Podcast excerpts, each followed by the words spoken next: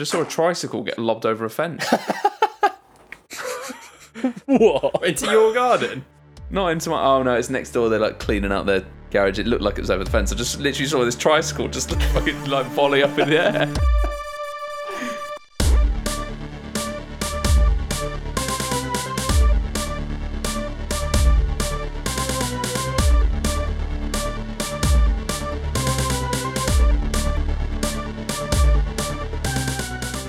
And welcome to the next episode of Mystery Dungeons and Dark Rise, a Pokemon role-playing adventure, and for the second week running, a tale of one young boy and his journey through Alaria Port.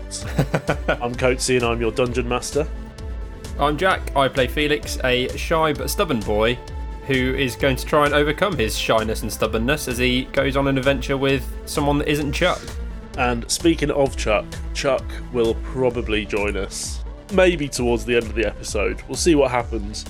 Um, if you are wondering why Felix is on his own, you I need to listen to the last week's episode.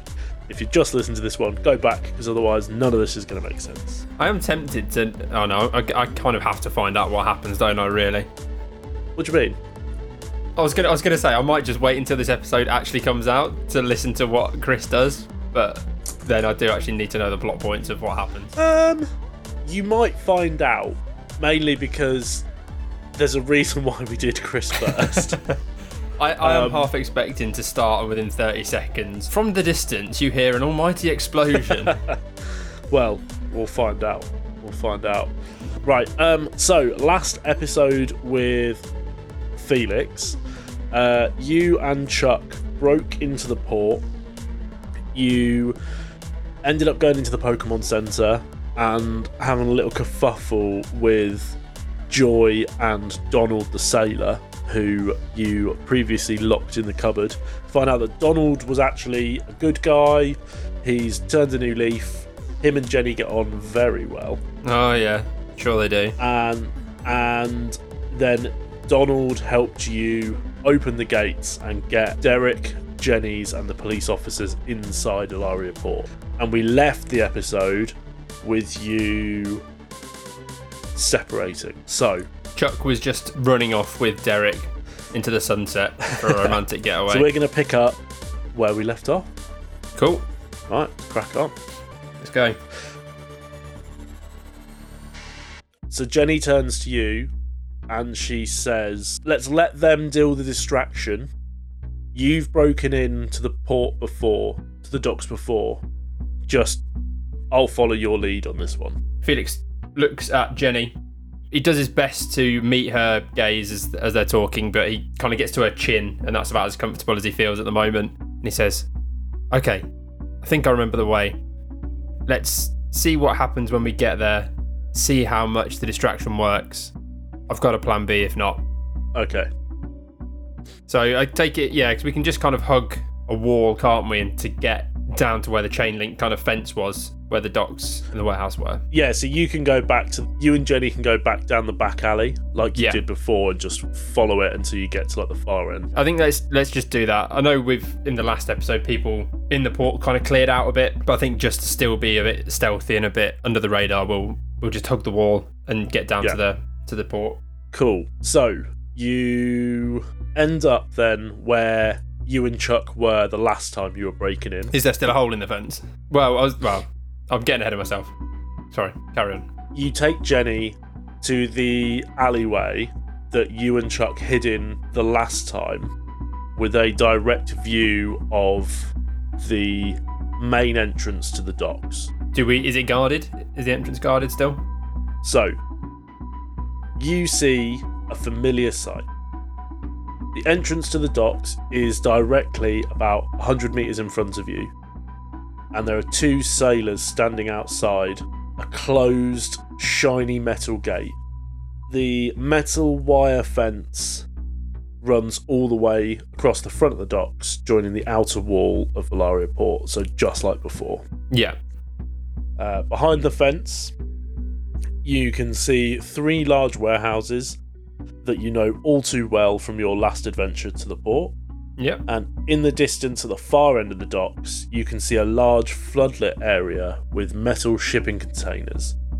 There is a large yellow crane moving containers to and from a massive cargo ship that was not docked in on your last visit. Okay. Jenny sort of turns to you and she's like, I thought there were no ships allowed in or out.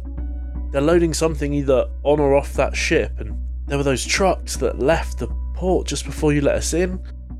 Felix, something doesn't feel right about this. No, definitely not. I mean, those trucks were on the way out of the port, so maybe they've shipped stuff here to then take out to their base of operations. I don't know. This is all all too much. We need to get that key. Well, here comes our distraction. Suddenly, the two guards stood in front of the fence start pointing and shouting when all of the police show up. Their Pokemon are out and they are just chanting at the sailors as a big group. And then suddenly you hear You are breaking lockdown. Disperse and go back to your homes, or we will have to remove you by force. At which point, you see a jet of flame shoot through the gates, and then a siren starts going off in the docks from the speakers that are dotted around the area. Okay. Jenny Yeah. looks at you. She's like, "Well, we said keep them distracted." Felix goes, okay. So, going through the front, front door is off the table here. I But think so. as you say, this distraction might just work in our favour. Last time we were here, there were regular patrols. If they've been dragged away to deal with this, we might have a straight shot to the officers' quarters. Thinking to himself, he takes Inky's Pokeball off his pocket, realizing stealth isn't necessarily going to be the biggest advantage at the moment, and they need to get into the port. So I'm going to recall Inky, and I think I'm going to bring out Maximus. Maximus. Okay. Pops out in front of us. What time of day is it, by the way, at the moment? Is it? It's sort of It is very dark night time. very dark night time. Okay, that's fine. The With- stars are out. The stars are out. Perfect. Felix turns to Jenny and says, "Come on, whilst they're distracted, I think we'll use the same tactic as we did last time. We'll get to the fence, cut our way through it, and we'll be into the docks quick as a flash." Okay. So yeah, let's let's just kind of make our if we sort of stick to the wall still and make our way to the the, the chain link fence. Yep. When you get to the chain link fence, you see that there is still a little hole, small enough to fit you through anyway, uh, where you were there last time, that has not been repaired. That's fortuitous. Yeah. Is a bit in it. Felix looks at Jenny and goes, "Huh, that's how we got in last time. Lucky, I, I guess, Or lazy. or lazy." Yeah. Felix looks at Jenny and goes, "Do you reckon you can fit through that?" Uh, Jenny takes a big breath in and manages to wriggle her way through the little gap in the fence. Okay, so where you are, you are so you find yourself behind the three warehouses. yep. The area is poorly lit with only a few lights above the entrance to each of the three warehouses. You can make out piles of pallets, wooden crates, and like a skip filled with rubbish. Um, you can make them out enough so you could walk your way round them. I was just about to say this is partially why I wanted to know what time of day it is, and partially also why I got Magby out because Maximus has flame body. The Pokemon's body shines dim light in a 15 foot radius, so we can Yeah. See So where we're can, going. You can see it. Um, the air is filled with the sounds of the commotion going on at the front gates. Okay. After we scramble through uh, and just sort of take stock for a few seconds, Felix looks at Jenny and goes, "Huh, your uh, your team's certainly doing a good job of that distraction. So let's not waste any time. We need to get that key. I think the best bet is if we make a break for the officers' building and see what we can find there. Follow me." Jenny says, "Good idea." So Felix kind of he's not sprinting, but he's sort of running, but he's sort of like crouched down a bit, trying to remain a bit inconspicuous. Yeah. But as we go, rather than just running past the gaps of each one, as we get to the end of warehouse three, I'll just take a stop, poke poke my head out, and see if there's anything. Make sure Yeah. no one's coming. As you get to the end of warehouse two, between warehouse two and warehouse one, you look down the warehouses, and although you don't see anything, you hear two voices from the other side of warehouse one. Yeah. You can't make out what they're saying yet. I'm just saying that you can hear the voices. Jenny sort of grabs you and she's like, Shh, Felix takes an even lower profile at this point, ducks down a bit. He turns to Magby and goes, Can you dim your light anymore? Or is, is that kind of it? And he Magby just kind of throws his arms out and goes, I'm not bothered. I'm not a fucking torch.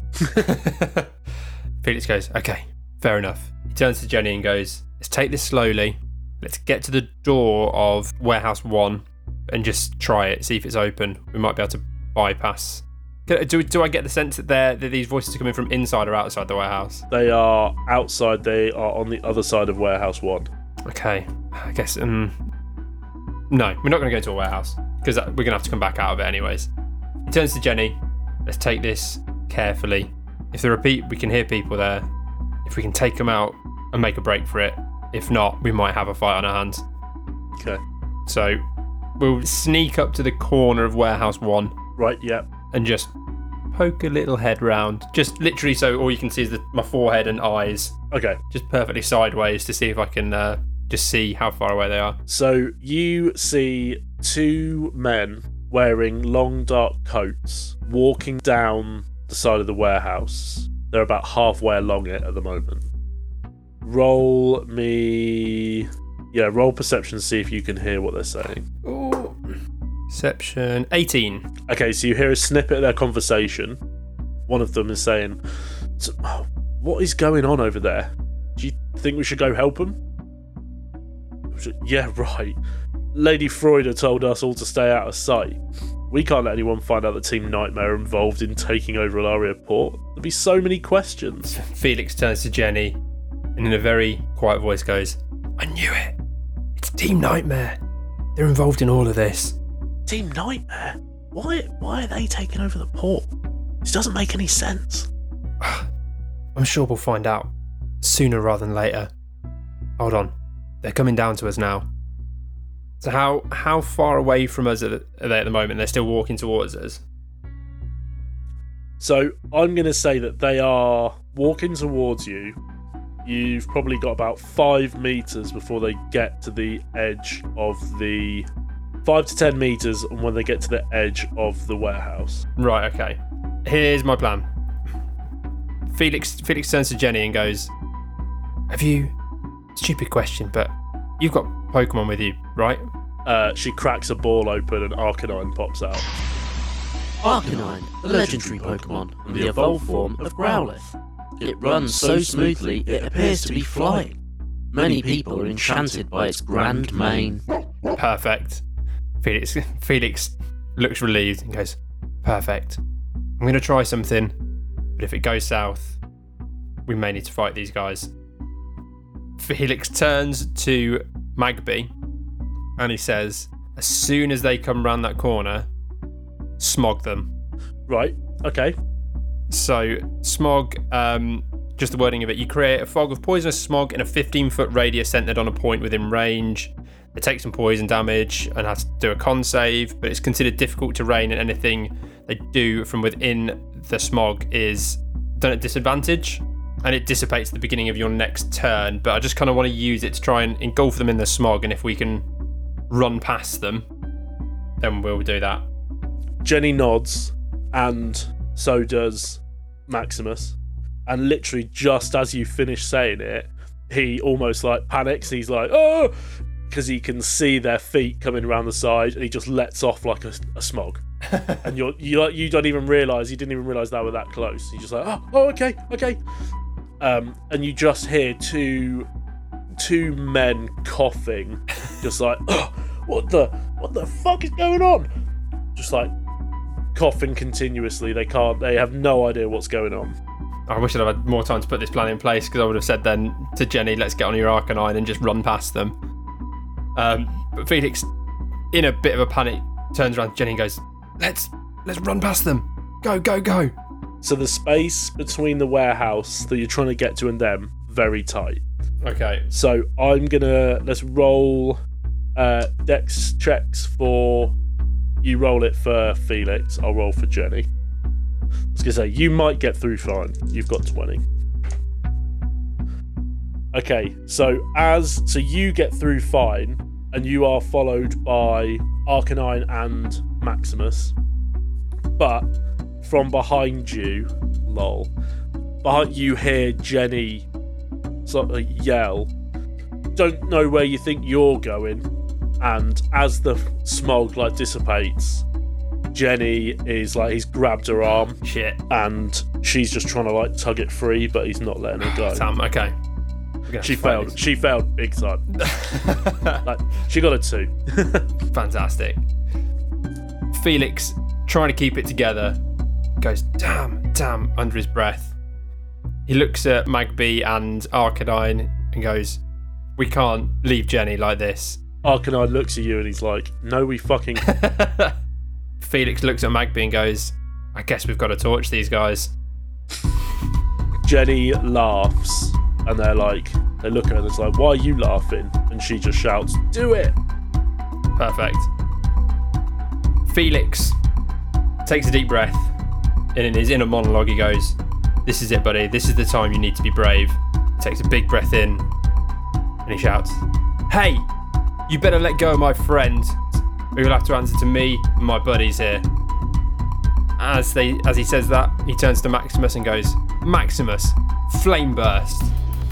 And what I want to do is sort of aim it because it's a five foot range. Yeah. And um, from where it lands, they must make a dex save. So I don't want to hit right in the middle of them. I want it to be just a bit short, just to kind of make them Yeah. a bit frightened and try and jump back and let go of Jenny. Okay, fine. Well, yeah, because we're not in initiative, I'll say that if he hits, if he gets what, say a twelve, then it lands where he wants it to. Okay. Cool.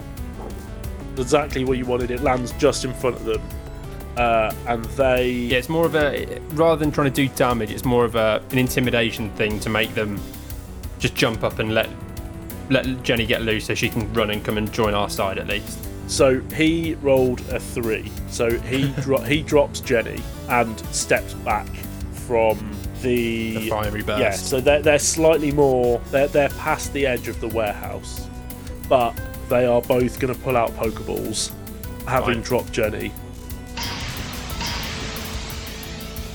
So your Pokedex Oh, pings God, here we go. Cacturne Okay. and Noctowl. Oh, okay. Interesting. Cacturne, the scarecrow Pokemon, and the evolved form of Cacnea. If a traveller is going through the desert in the thick of night, Cacturne will follow it in a ragtag group. Cacturne bide their time, waiting for the traveller to tire and become incapable of moving. Noctowl, the owl Pokemon, and the evolved form of Hoothoot. It unfailingly catches its prey in darkness. Noctowl owe their success to superior vision that allows them to see in minimal light, and to their supple and silent wings. Felix feels a lump come up in his throat and goes, I knew there was going to be a bird involved in this. Quickly takes a breath, steels himself, and gets ready for action. So the grunts are just like the one with the Noctowl sort of looks and he goes, "You're going to be sorry for that. We're not going to let you escape. Not alive, anyway." And the other one looks at him and goes, "That doesn't make any fucking sense." Like, just shakes it off and he's like, "Noctowl, Zen headbutt on the Arcanine." just nat 20'd. Oh, thank you Uh, for going for the Arcanine. So the so hits with a natural 20. So it's going to be 4d8s. 48, bloody hell. starting hard.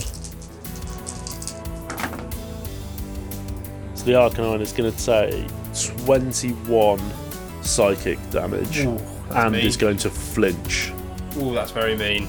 So the yeah, so the Noctowl's head just glows like pink, and then before you know it, it's like it's flown in and just perched on the Arcanine's nose, and everyone's like, "What the fuck?" And then it just like.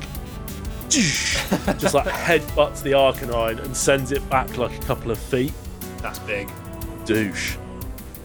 Uh, right. Next up is the second grunt with the cacturne. Still like, why did you say we're not going to let you leave here or alive? Oh, he's, he's an idiot, honestly. Why do they post me with him? Uh, cacturne, use needle arm. Uh, and he's going to get in on Magby. Okay. He's going to use needle arm. So it is a melee move. Yeah.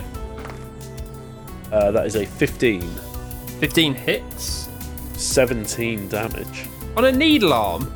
on a needle arm. That's fine. 17 half, so it would be 8. Fine. Magby is still only a baby Pokemon, so quite a big hit still on him. The cacturne just like sort of yeah gets in front and just sort of slams it on the head with a fist.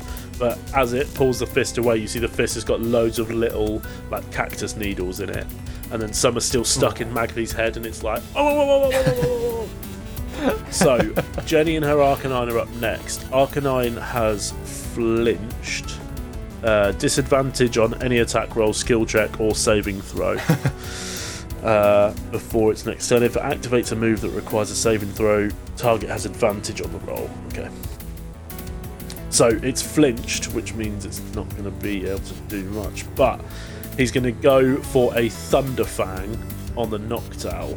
Uh, 10, uh, thir- 13 on the Noctowl, not enough. So it just, the Arcanine, its fangs just like, as it opens its mouth looking at this Noctowl, it gets like small sparks start to come out, and it's almost like electricity's rippling between its top and its bottom teeth, and then it just takes a massive bite at the Noctowl, but the Noctowl just takes one big swoop of its wings and beats backwards a little bit and just misses. Not the best, really, scenario, but we're just to have to risk it. Felix turns to Maximus and goes, Don't take that. I know he's up close. You can still hit him. Let loose with an Ember. So, Ember is a range attack, so I'm going to have to do it at disadvantage. That's not bad. 15 and a 17. So 21 to hit. Yeah. That does 13 fire damage. Ooh, which On the doubles to 26. So, fortunately, this time, obviously the the cacturne has just bopped Maximus straight on the head. Maximus hasn't taken too kindly to that, and rather than kind of hurled a ball of flame, he's just almost like spat at the uh, at the cacturne, but just with a a big ball of hot coals, smacks it straight in the midriff. You can kind of see the the charred impact on the uh, on the cacturne. Uh, yeah, the Cacturne did not like that. Uh, right, it's back round to the Noctowl and the Grunt laughing at Arcanine's missed attack. Noctowl, let's hit him with a Sky attack. So Noctowl basically starts to glow and just beating its wings really quickly to like try and build up some momentum, concentrating hard on powering up an attack. Uh, next up is the Cacturnes. The Cacturne is going to try and hit Maximus with a poison sting. Ooh, okay. Seven. That is probably going to fail. It does fail. So it just sort of um, shoots a little stinger out, but Maximus, being small and agile, just like steps out the way. Jenny shouts, Well, Thunderfang didn't work. Let's hit it with a fire blast. It's going to hit both of them, so they're both going to have to make rolls to save. The Cacturne has passed the dex save. Yeah, and the Noctowl has not passed. I don't even need to figure out what they needed to beat. That's Okay. just obvious. They just the take half rolls. to take it. It's 20 damage to the Noctowl, Really nice. and then halved and then doubled, so 20. The Noctowl is also burned. Ooh, perfect. Felix seeing this burst of white hot flame come out from the Arcanine feels like he's made the right choice here. Noctowl as well. needs to make a con save. Oh, passes. So it's still charging up the attack. Okay. Uh, right. After that, Maximus is up. Tell me if I can do this or not. As a trainer action before I go, Felix turns to Jenny and goes, Wow, that was a massive fire blast. What's Arcanine's ability? Uh, yeah, sure. Uh, Jenny says it's intimidate. Okay. You were hoping it was flash fire, weren't you? Felix goes, Good to know. I should have asked that earlier. No, I it's if it was intimidate. flash fire, then I could have done something, but that's fine. Felix nods, fixes his gaze back at this cacturne, shouts to Maximus, and goes, It worked once before, I'm sure we can pull it off again. Ember that cacturne.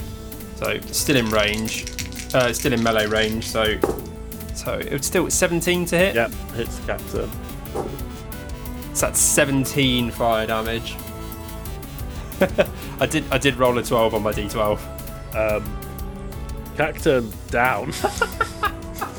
so tell me what that looks like. Awesome. Magby, yeah, Roasted. absolutely. Uh, like the scarecrow that he is, Maximus, feeling confident, he's got his chest quite puffed up already, but just inhales a big waft of air and lets loose with a giant hot coal of ember that just smacks this already toasty cacturne right in the midriff, pushes it back five feet, and just continues to burn into the, the cacturne. Cacturne And it goes down. lets out a little scream, as does the grunt behind him.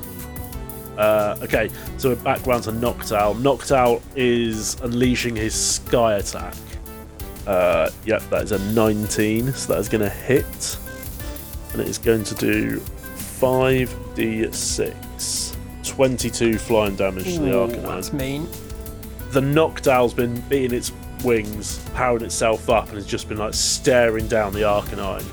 And then all of a sudden, it sort of shoots up, and everyone's like, "Where'd that go?" And then it just, like a bullet, just dives and hits Arcanine straight in the face. Arcanine like sort of gets knocked back, and then Jenny just shouts out, "Thunderfang!" which hits. Nice. Ooh. And does 19 electric damage. Back round to Maximus. Okay, now that the cacturne's out of the way and we're out of melee combat, things have opened up a little bit here for Team Fire Rescue, is what I'm calling it in my head. Felix looks at Jenny, looks at Arcanine, looks at Maximus, and goes, We can finish this nice and quick. And I'm gonna use Ember again. Okay. 30 20 to hit. Uh, yeah, that hits. Perfect. Scene 23 fire damage. Yeah, you knock it the fuck out. Oh, sick already. Yeah. banging. So yeah, again, as feed um, as Maximus hears his instructions, he's already kind of walking around a bit like a don. He saunters quickly to put the distance in between him, and again, chest puffed out, takes in a massive inhale of air, and just lets loose with fireball of energy, of ember energy, straight at the Noctowl, and knocks it out of the sky into the side of the warehouse, and knocks it out.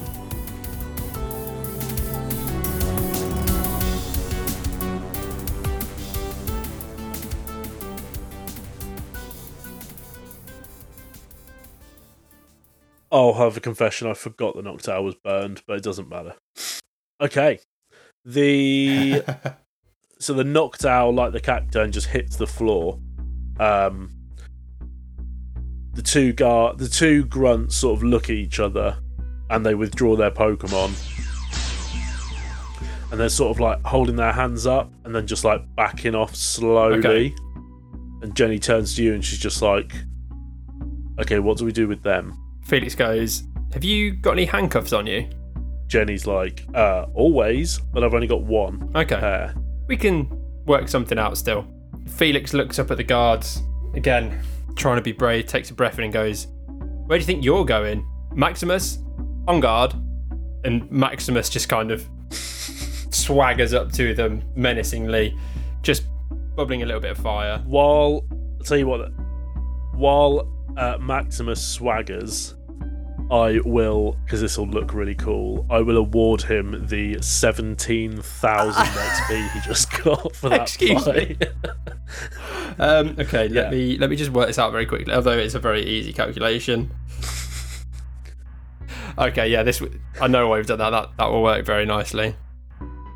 Because that takes him up to forty thousand XP, levels him up to level eight, and at level eight, he has plus one loyalty, and he has a soothe bell on, which gives him plus two loyalty.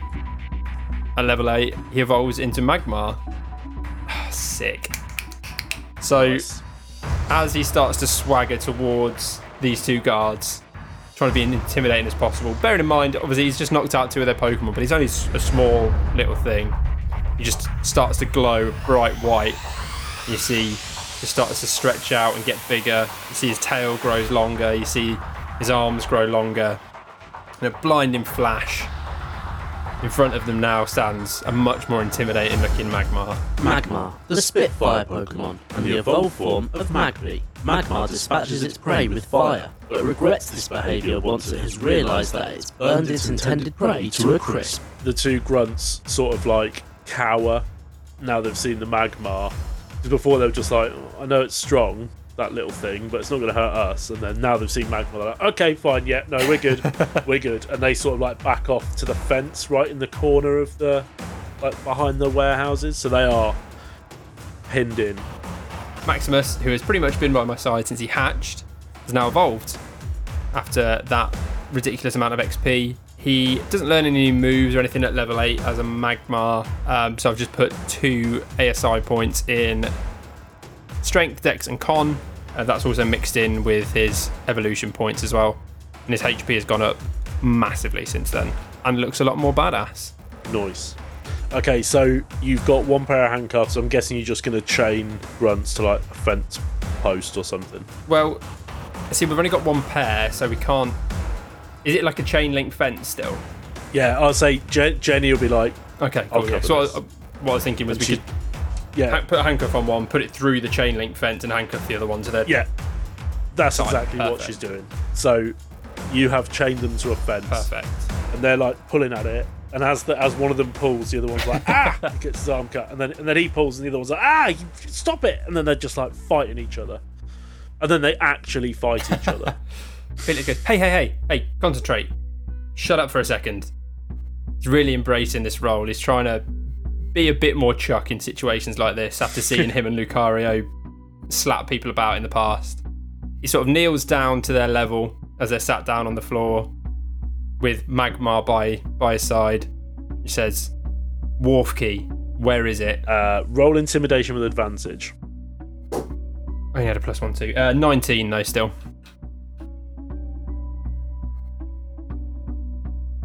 He just looks at you. Uh, he's quite frightened, and he's just like, "Uh, all all the keys are in the office.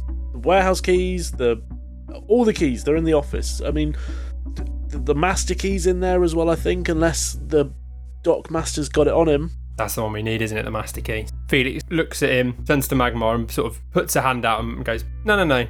Leave them untoasted for now. Come on, let's go to the office. And turns and walks away. Jenny is stood there watching. Arcanine sort of just looks at her, and she's just like, "You got it." and then uh, they follow you. She withdraws Arcanine, and she follows you down this side of the warehouse. Okay. As we start to get out of sight of the grunts as we walk down, Felix turns to Jenny and just kind of lets out a massive, massive sigh and goes, oh, God. Being tough is hard work. I Don't think I'm cut out for this. Jenny said, oh, "I wouldn't say you're not cut out for it. You did a good job back there." Thanks for that. Let's uh let's make towards the officers' quarters, shall we?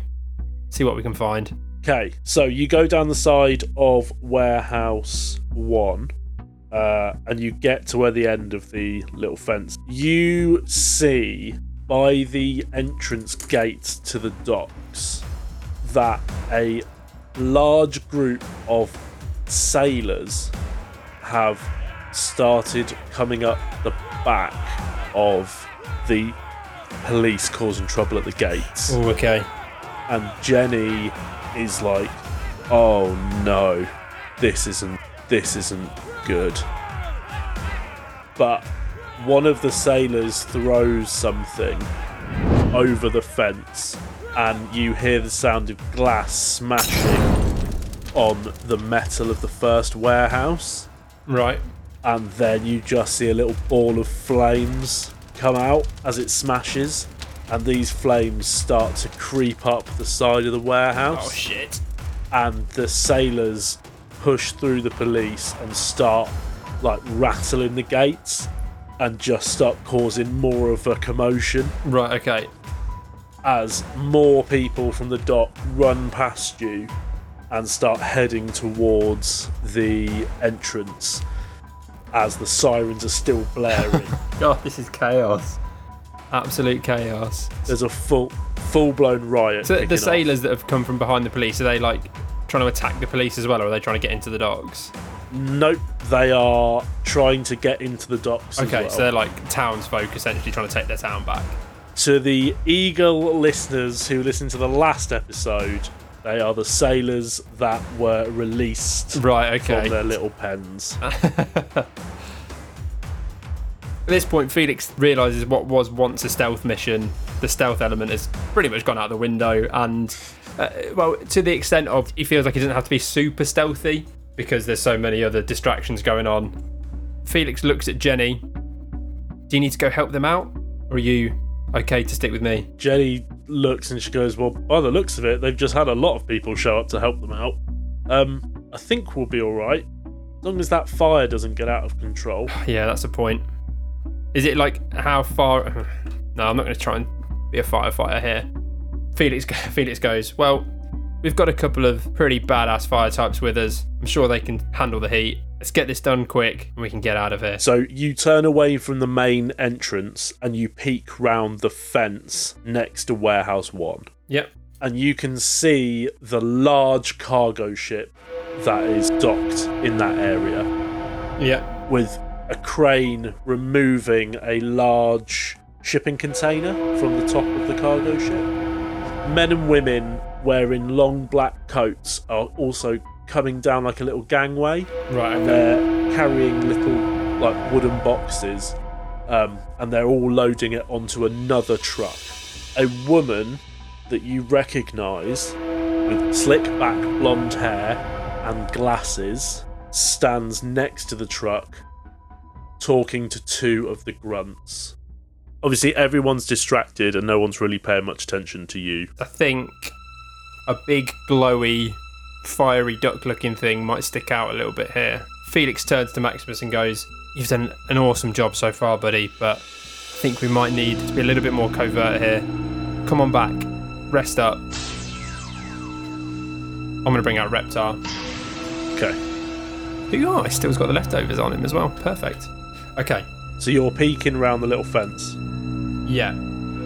I relay what I can see back to, to Jenny about the shipping container, the truck, and the loading stuff on. And he goes, "Ugh, More Team Nightmare. We're going to have to keep a low profile if we want to get into the office from here. Have they, and they, they've not seen us, have they? no they've not seen you they're they're really busy loading up the truck Felix goes, Keep quiet, hug the fence. Okay. I'm going to roll one dice as a collective. You are not spotted. Perfect, okay. It's fine. I Had a little plan. So we, yeah, crouch down low, almost like a bit of a Naruto run, Yeah, but love it. take off towards the office. So you are you make it to the office unspotted. The door is unlocked. In we go. Cool. So you go in and shut the door behind you, and you quickly realise that there's no one else in the building. The layout is exactly the same as last time. So there's a clean tiled floor, metal lockers lining one side of the wall, filing cabinets on the other side. In the centre of the room is a wooden table covered in sea charts and maps. And on the left wall is a big whiteboard with the lists of everything that's found in the warehouses. Uh, there are warehouse keys by the door you just walked through. And to the left of the door is a metal staircase that sort of hugs the outer wall. Do we do we get the sense that there's anybody in here? It's, uh, there's no one else in there. You can you can tell there's no one else in there. So Felix very quickly turns to Jenny and goes, "We're safe for now, but that distraction's only going to last so long." He looks on the to the left where the keys are. Is it just it's just warehouse keys there? There's nothing else there. Yeah, it, they're just lanyards with key cards with one, Okay. two, three on. Felix recognizes these from before and goes, "Okay, these must just be the warehouse keys. If there's anything worth protecting, saving, it must be up in the office." So, gonna head up to the stairs, but before we do, can I just glance at the table and all the maps and stuff and see if they look particularly informative?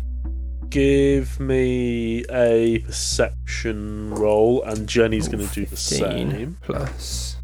I think it's just one, two, 17.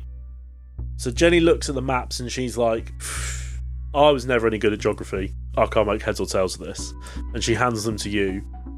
And you see that on one of the maps there is like a, it's a map of the whole Pokemon world. And someone's written today's date next to the Yume region and drawn a red line from Alaria Port all the way to the Kanto region. Ooh, okay.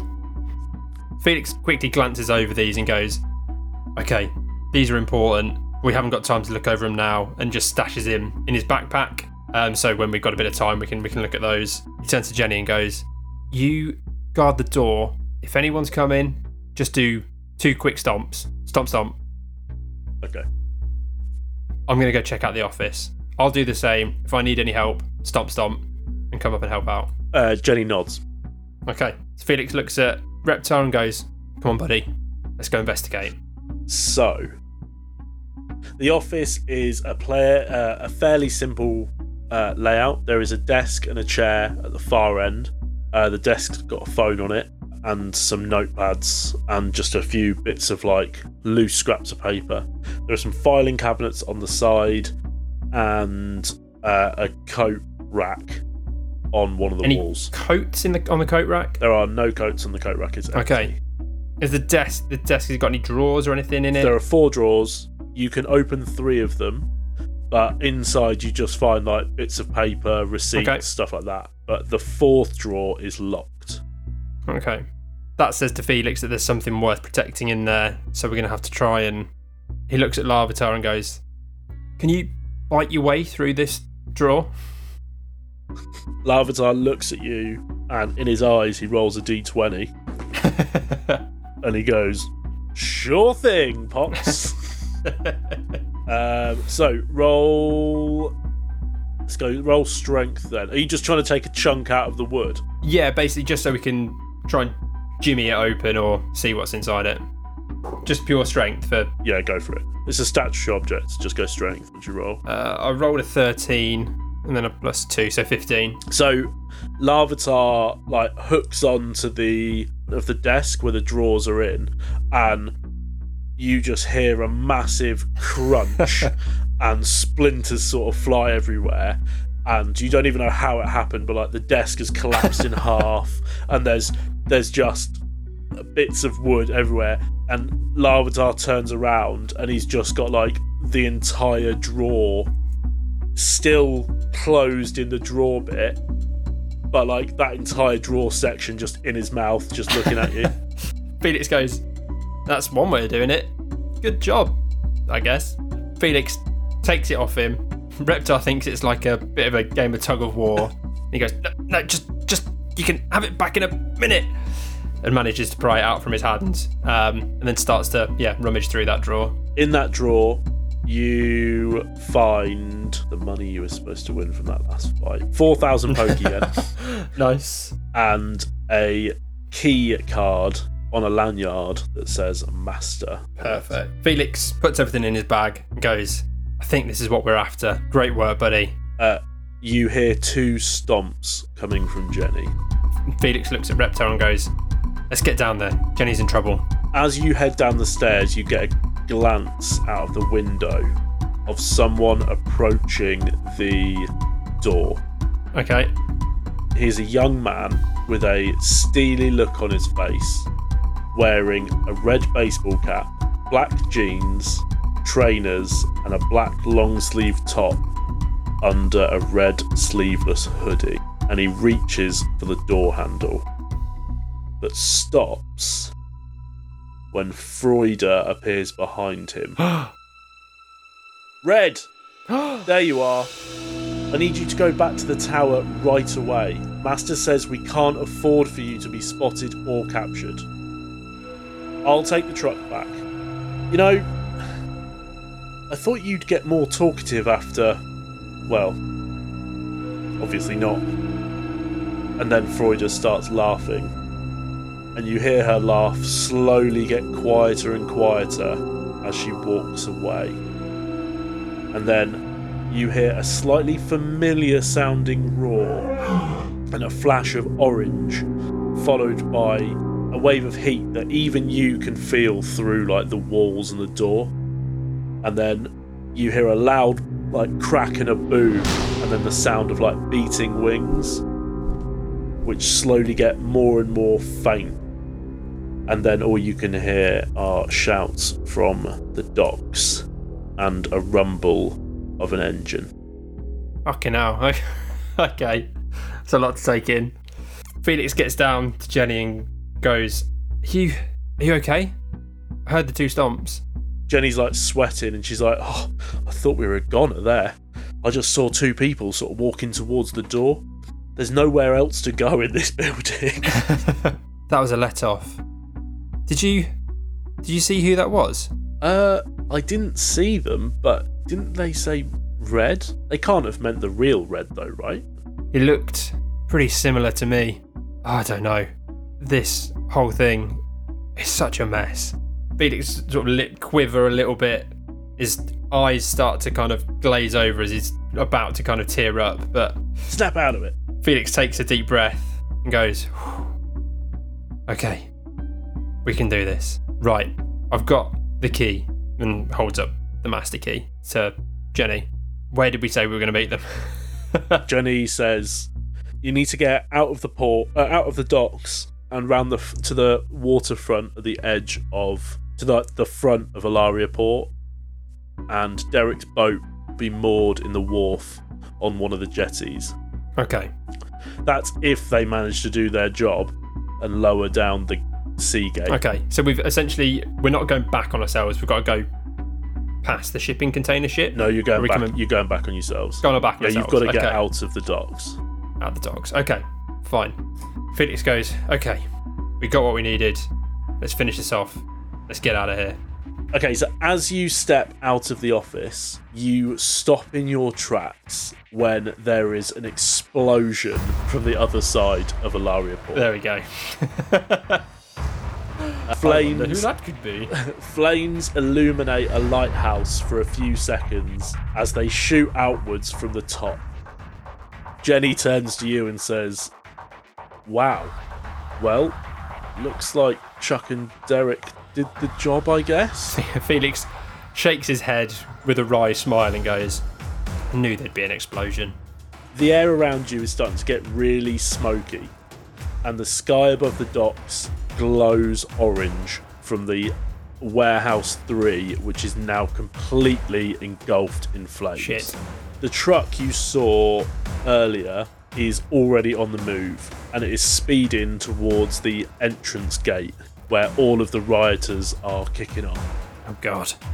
people are diving out the way as there is clearly no intention to slow down or avoid hitting anyone in its way, and it just smashes through the metal gates. With the gate finally open, the police and the sailors that came behind them burst into the docks. Some start fighting with those who are inside, and others turn to the warehouse and get their Pokemon to shoot jets of water at the flames. Jenny turns to you and she's like, Phoenix, Phoenix, Felix, you need to go. Looks like all the Team Nightmare grunts were on that truck, and if there's any left, we'll find them. But I think I should stay here and sort this mess out. Felix nods and goes, I understand. But sort of stops, catches himself, and goes, Thanks, Jenny. All your help. I mean it. I couldn't have done this without you. She just smiles and then runs over to one of her police officers. Okay. Right. Felix, you are running along um, another metal fence that encloses the wharf at the very front of Alaria Port. The sound of your footsteps slapping on the concrete floor are echoing around all of the area around you as you run past closed cafes, closed shops. Like you can tell that it's the kind of area that was once like a really nice place to go, especially in the summer, but everything's just been shut and it just looks like really eerie with like boarded up windows and stuff. Okay. Like any UK city centre at the moment. If it's still like that when this goes out, I'm going to be worried. Is there a Woolworths? just runs past a Woolworths that's just boarded Fantastic. up for the last like 20 years.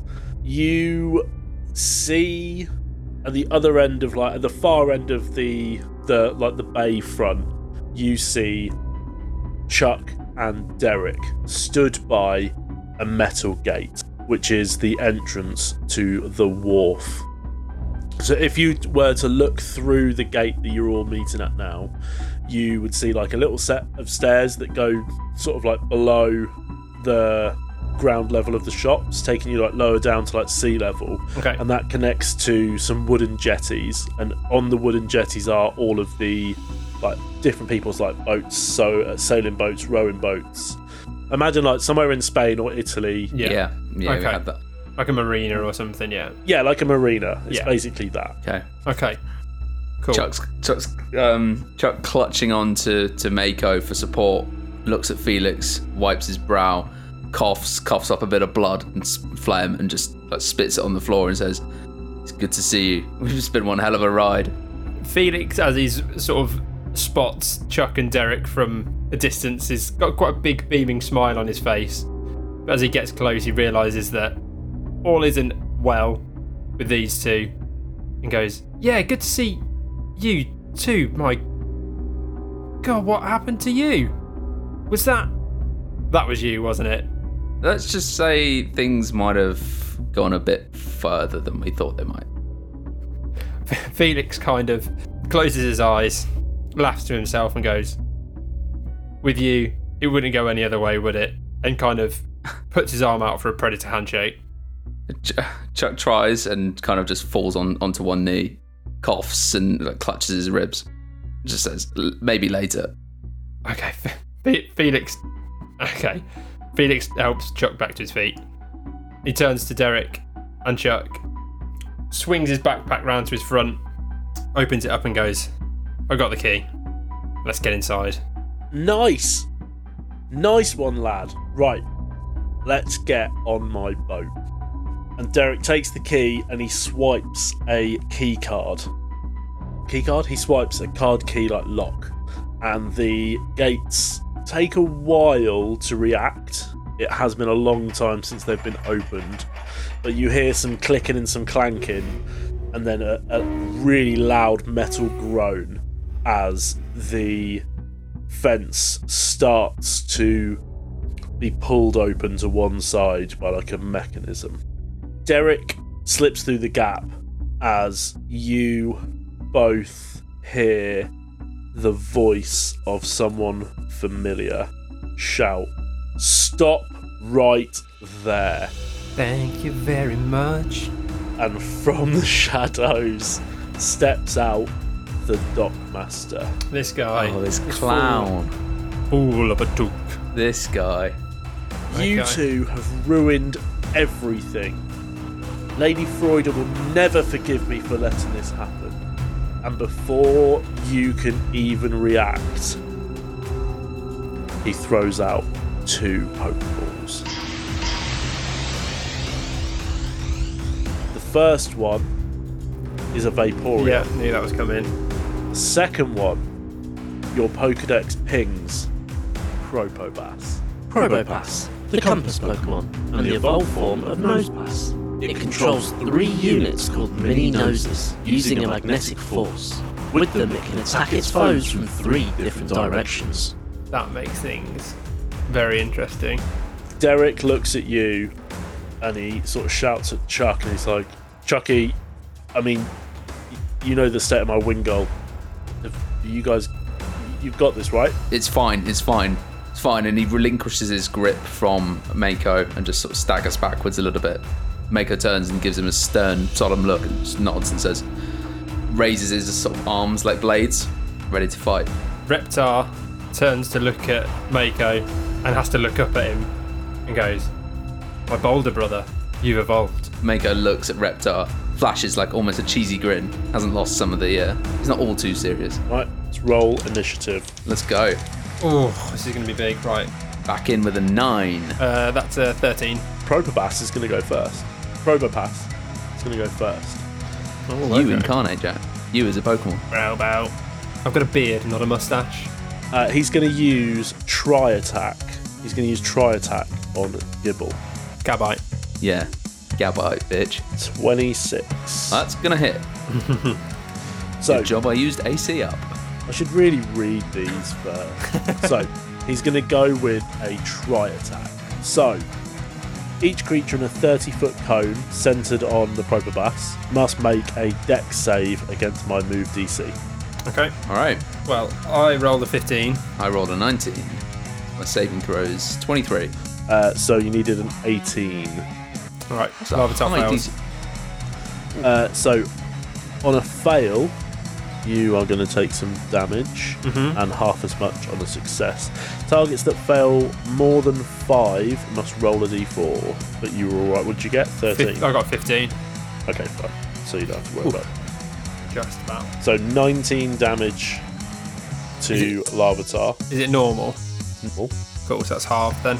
and nine. nine nine damage to Gabite. And we both take the same in the end after all that.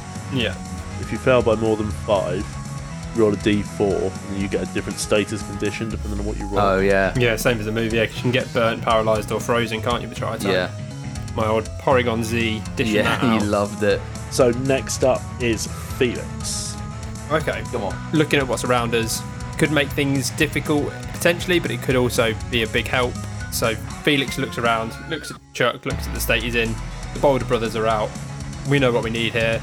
Reptar, whip up a sandstorm. Okay, so how much That PC damage? bump. What is it for the sandstorm every So turn? you stir up a massive sandstorm in a 30 foot radius centered on a point in range. So I'll just basically just put it slap bang in the middle of the battlefield. Yeah. Um, any non-rock, steel, or ground-type creature in the area takes an amount of rock damage equal to their level divided by four, rounded up.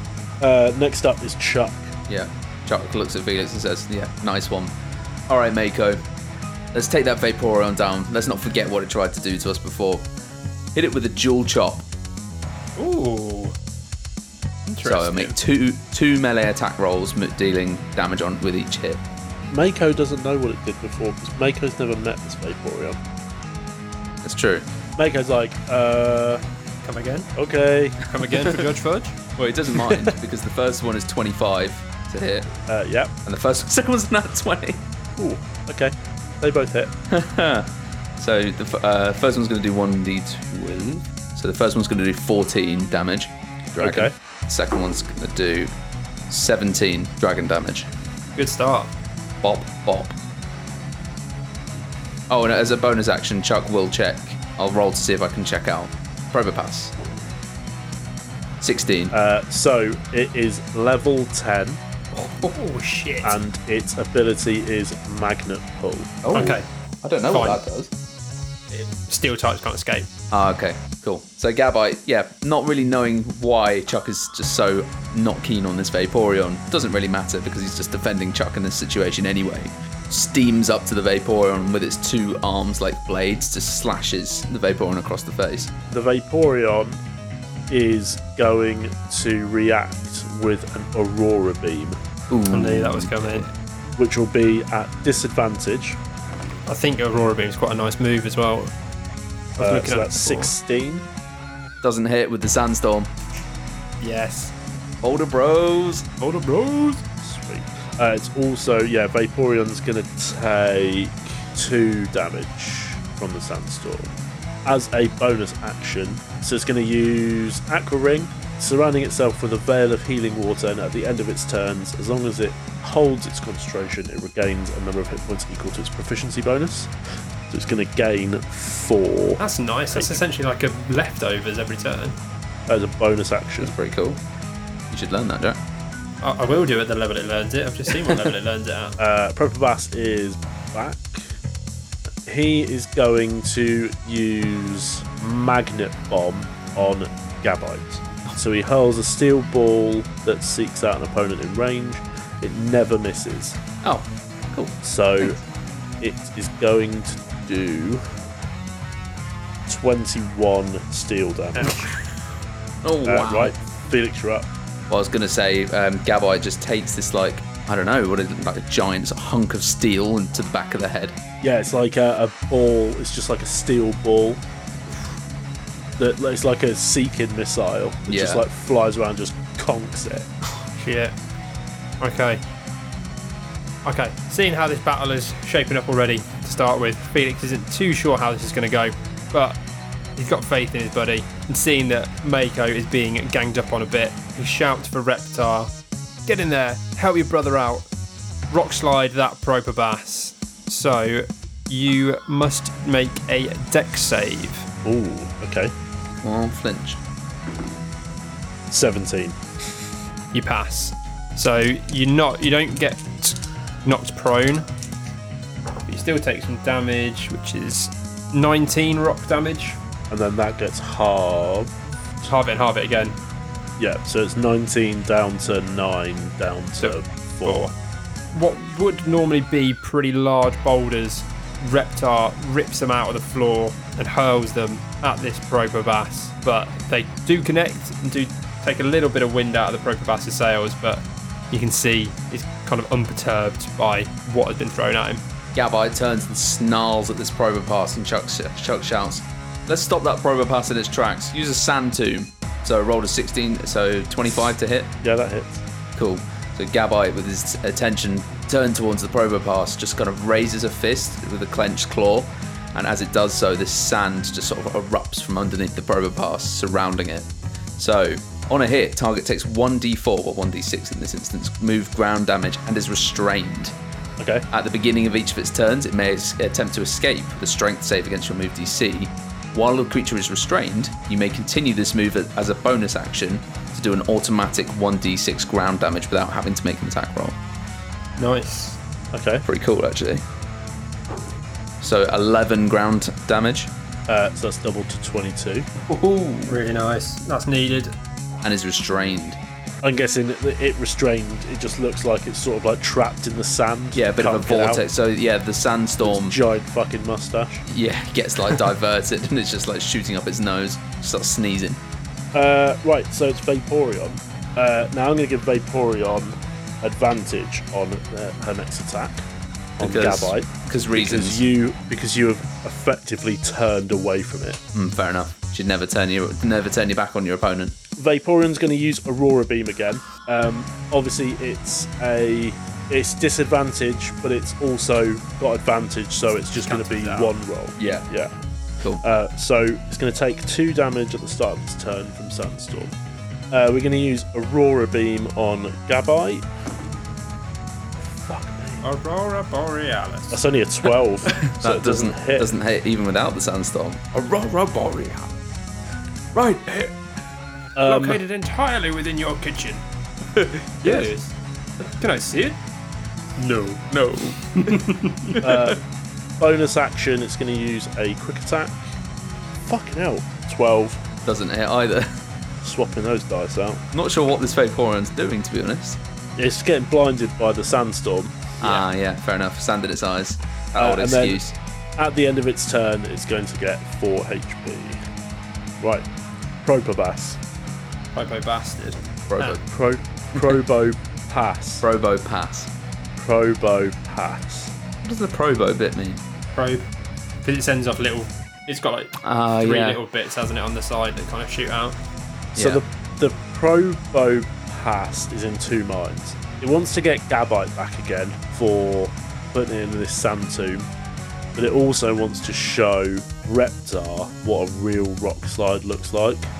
So he's going to make a strength saving throw and fails it fucking miserably. Get in. What did he get? A one. and he is going to use Rock Slide So I've got to Uh, make a so- dex save. Dex save, please. That is 18.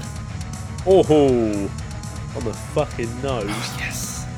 Well done. Okay, so two big rocks come out of the ground next to Larvitar and they come crashing down.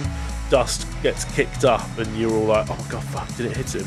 And then it settles, and Larvitar's just like scrunched up in like a gap between the two rocks. And then he sort of like looks around and he's like, oh, didn't hit me. and then just jumps out the gap and he's like, But I've got. I, I take some damage, don't I? I just take half, don't I? yeah. But he's not as bad as it could have been. Okay. Uh, it's 29 halved, so 14. And then halved Rock. again to seven. Then Ooh, yeah. good. So he takes the hit. He's like, oh, that wasn't so bad. But It's like that, cowering. that hit does knock Reptile's concentration, and Oh, the sandstorm no. Drops. The dissipates. sandstorm drops.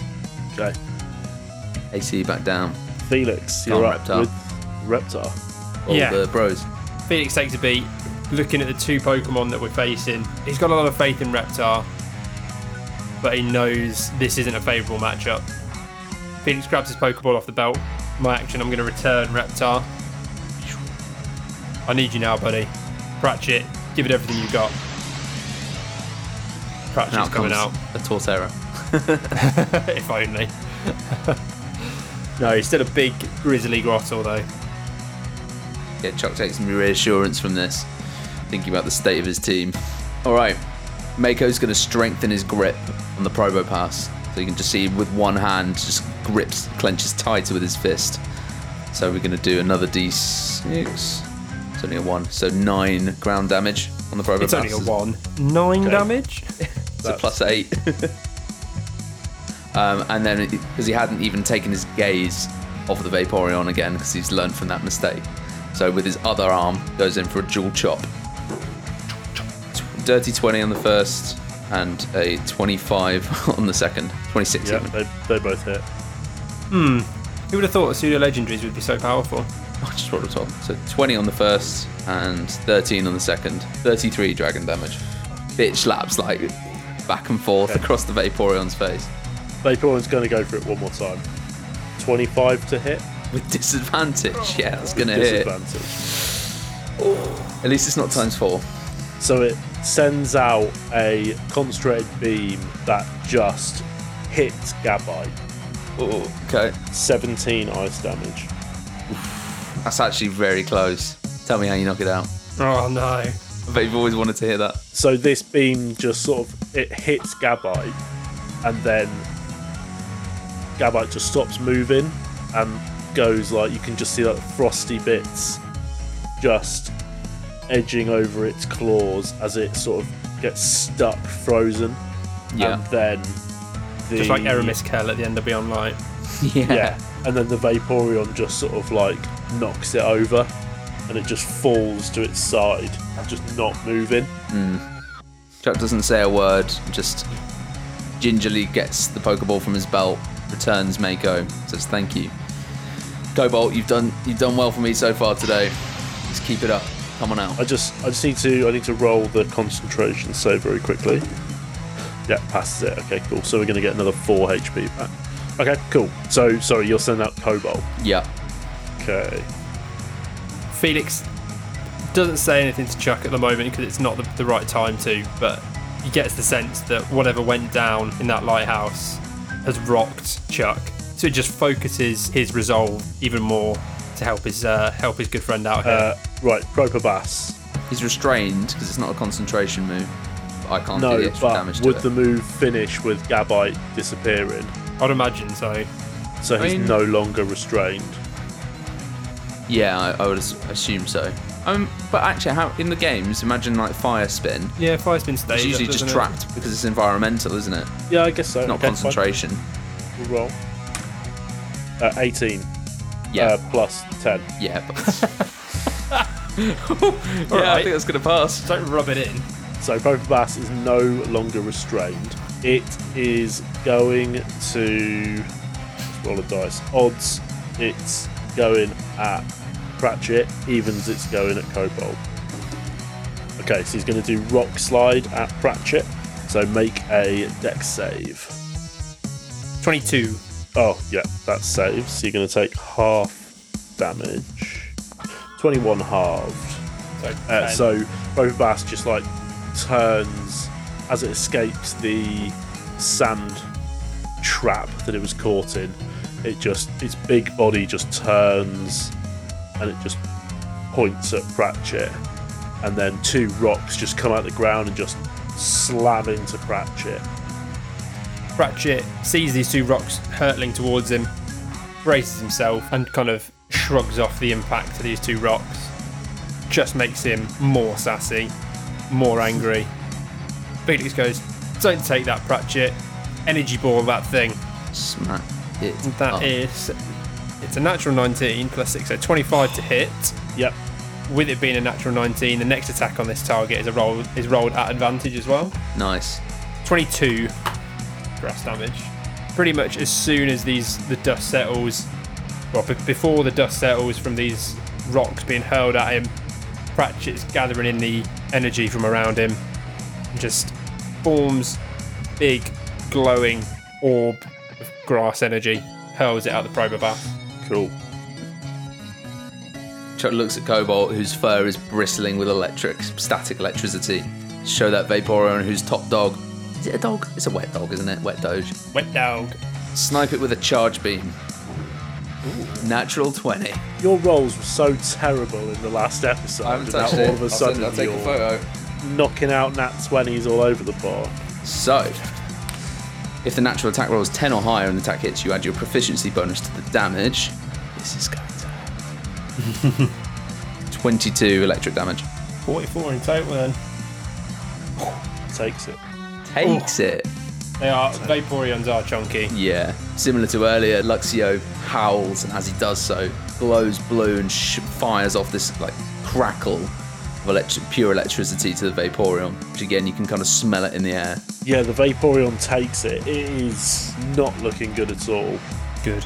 Last ditch effort, it's going to fire an Aurora beam at Cobalt in return. Who, in reaction, just cutesies up a bit and uses baby doll eyes to impose disadvantage. Please, mister. Please, Mister. Uh, so either, so that's a 16. yeah, that's hits. Uh, so you need to make a con save. oh, okay. Oh, great. So that's a nine. I'm guessing I'm frozen. Yeah, so you are frozen. What the hell? That's mean. Aurora beam. It's not. It's really weird. Yeah, it's really good. 17 ice damage. Ouch. It's a big hit. So frozen, Incapacitated and restrained. other than being a good film, Still never seen it. uh, DC 15 strength save at the end of each of your turns to break free. yeah. As a bonus action, we're going to whip up another Aqua Ring. We're going to gain 4 HP. Probopass is going to use. It's going to use Iron Defense. okay. So its body temporarily becomes solid as steel plate. And until your next turn, you gain plus 6 to your AC and have resistance to all types of damage. Wow. If you were vulnerable, you now take regular damage, and if you were already resistant, you become immune. Oh wow, that's that's really good. Fucking hell, yeah. As Felix sees the Dockmaster tell Probopass to, to do this, knowing we've still got a bit of a chance with the with the Probopass, not done too much damage so far, and seeing the pain that this Vaporeon has inflicted on Chuck's team, Felix shouts at Pratchett, "Change your plan, buddy. Focus on that Vaporeon. Hit that with an energy ball." So Finish him. 19, 27 Oof, grass The damage. Vaporeon is down. What an Ooh, absolute yeah. big boy Pratchett is. He is a big How many, villain. how many dice does, is that damage roll? 3d10. Excuse me. Yeah, 3d10. Thanks for giving us that TM so early on, Coates. Right, when, when's the fire gym? When am I getting. Pratchett is kind of obviously seen the damage that it- it's done. Um, he's Only feeling, knows Ember. Till level 14? Sorry. Yeah, Pr- Pratchett kind of senses the urgency and and knows what needs to be done here. Closes his eyes after kind of poppy and rowdy in the past. Closes his eyes, goes all zen, pulls in as much energy as he can, just absolutely launches this giant, unstable ball of energy at the Vaporeon. Smacks it straight in its face, sends it flying into a nearby Nice. wall. All right, I'll use a super potion on um, on Luxio because he's still stood quite by me. Chuck wouldn't have the energy to get up to him otherwise.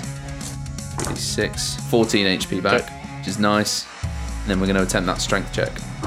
13, that doesn't do it, does it? Nope, stay frozen. Oof. Okay, the Probopass turns to Pratchett and it's going to fire off another magnet bomb. Okay. So it is an auto hit, 17 steel damage. Okay. Ooch. We're good. Ratchet again. Shakes it off. A bit of a tank. Seeing these glowing kind of steel balls come towards him, Felix gets the idea. Goes, let's get that energy back, shall we? Mega drain that Probopass. Oh, yeah. I get to do it at advantage because this is the next attack on it since I've hit it with the. Uh, It's dropped out of iron defense now, isn't it? Yeah, yeah. Um, so that's a 19 to hit. does not hit. Ooh. What? 19 doesn't hit it. Yeah, remember the Steelix? It was like 22. I swear I've hit it with less than a 19 already. Yes, even I'm surprised that you've hit it so many times. Okay, fine. Felix doesn't quite believe what he sees, but whatever. Whatever. While Chuck was rooting around in his bag last turn, he actually um, ended up finding an ice heal. so I'm going to use the ice heal this turn. Right. Okay, so Cobalt is no longer frozen. No longer frozen, but and gains immunity to frozen for a round. Back round to the Probopass. Probopass is going to use Rock Slide on Pratchett. Okay, dex save. Uh, nat 20. Okay, half damage then. Not the time I really want a nat 20, to be honest, Nice. but Uh, 18 rock damage halved, so 9. 9. Whittling away at Grotle, but he's still absolutely powering through, shaking off all these attacks so far. Seeing the last one fail, Felix has still got all the faith in Grot in Pratchett. So he goes, let's try that again. Let's get some health back. Mega Drain. That is a 16 plus 6, 22. That hits. Good. Should hope so. 15 brass damage, Nice. 15. which I get half Okay. back as health. So, 7. Chuck says, get on in, get up in its face, try and freak it out a bit. Use a spark. 15 plus 9, 20, 25 to hit. 10 damage. 10 electric damage. The Cobalt charges up to it, and as as it's running, just you can see it's just generating more and more electricity. Slams into the Probopass. In response, the Probopass is going to use Rock Slide on Cobalt. Okay. So I need make, a make deck, dex save. save. 22. Yep, so you can take half damage. 25 rock damage. 12. Takes it. Back round to Pratchett. Perfect. Seeing how well the last time Energy Ball worked and the potential opportunities that it can go for, we're going to go with an Energy Ball again. And that's not going to hit though with a 17. Nope, does not hit. Dang. So the energy ball just like whizzes past this massive Probopass. I don't know how, but yeah, it does. Pratchett's giddy from all the energy he's just got back. it's a bit Fired drunk. it off randomly. right, Cobalt. Cobalt, back to me. Okay. Still up in its grill. We're going to go for another spark. 13 plus 9. 22. Better. 16 electric damage. Nice. So he's kind of just dancing around it at the base of it, just jumping up and nipping at it. 30 foot cone. Oh, sorry. Just going to use Tri Attack. It's going to hit both of you. Right. Make a dex save. Uh, 16. It's going to be a 28. Uh, so Chris passes, Grotle does not. Damn. So on a fail, 16 damage. Okay. Uh, and then you didn't save by less than, uh, by more than five, so you're all good. You just take the damage. Okay, cool. Back to Pratchett. Come on, Pratchett. Hit it with all you got. Smash it with an energy ball. 22. Just 13. 10 million up and down. Oh, nice. Yes. Banging. Wow. I thought it was going to be another few rounds, yeah. Yeah, Um, same. Pratchett, yeah, notices the, the crack in the Probopass's nose. Again, taking a lead from Rowdy. Closes his eyes, focuses his mind's eye as he draws in the power. His eyes burst open, and He flings the energy ball straight at the crack in the nose of the Probopass, shatters it, and shatters the Probopass. Shafts his dreams. So the Probopass just sort of like topples backwards and it rolls like in a really crap circle. and um, Like a Weeble. like Or the Beyblade. Dockmaster just can't believe what's happening until the Probopass hits him. and he gets he gets like trapped underneath it. But because it's knocked out, it can't do anything. So he's just like, oh no, my leg! It's like holding him down on the floor. My leg! and he just looks up at you and he's just like, Why? Why? Felix walks over to him and goes, You know exactly why. And turns back towards Chuck and heads off. like it.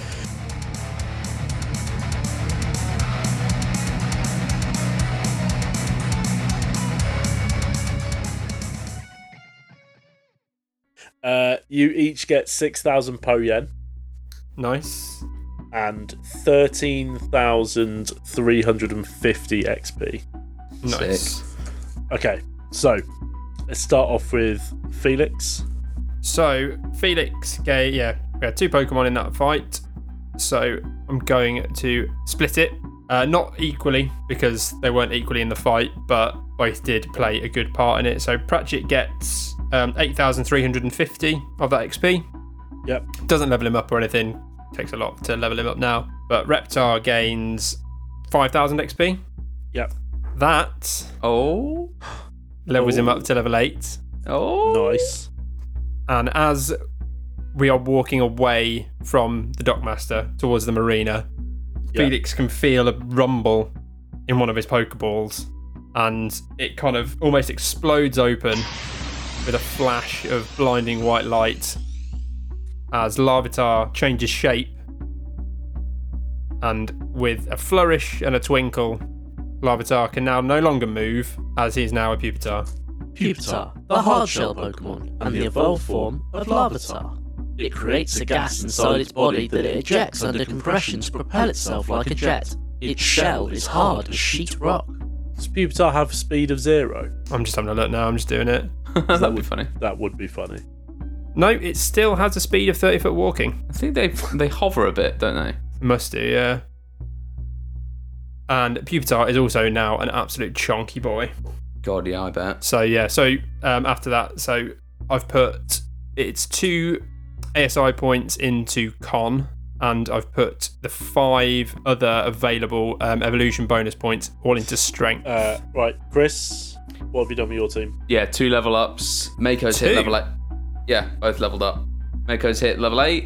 At level eight gets a either ASI points or a feat. I've given it the feat of mobile, which means if I make a melee attack, I don't take an opportunity attack from that creature in the same turn. Brill- brilliant. and Cobalt's hit level six, who gets a new move, gets bite, which I've swapped for tackle. So the Dockmaster is trapped under the Probopass, and are you two, Jack? You said you were walking away, so you're just going to walk to the wharf. Well, yeah, I mean, do we. Felix, yeah, Felix is trying to be all cool and suave by just going up to him and And saying make sense. whatever I said. Jack doesn't have the energy to interrogate him. Like he's just what he needs to just get onto the boat. No matter what we do, we're probably going to see the Dockmaster again. So, As I said, Chuck can't function with any of this right now. okay, right, yeah, okay. So Felix sort of stops in his tracks, turns back to the Dockmaster and says, What's being shipped in here? What's going out on those trucks? Where are they going? Uh, intimid. Well, that's a three and a 12. Hmm. So 13. Uh, he looks at you, With love in his eyes. a sort of vacancy. He's not all there, and he just says, with no emotion, "The trucks are heading to the tower." Felix raises his hand sort of above his head and, and forms a fist. What tower? Where's the tower? What is it? he just says the tower the team nightmare tower in sequoia city and then he just passes out under the Probopass that's asked more que- questions than is answered has tends to be the way in MDAD. But Felix Where takes Blue this- was in the underground uh, underground fight club. It's gonna be fun when we get there. Felix, yeah, turns back to Chuck, walks over towards him, and says, That's all the info we're going to get for now. I mean, there's so much going on, there's so many loose ends. I guess we just follow this one. Let's get on that boat. Chuck nods and just like grabs onto Felix for, for a bit of support.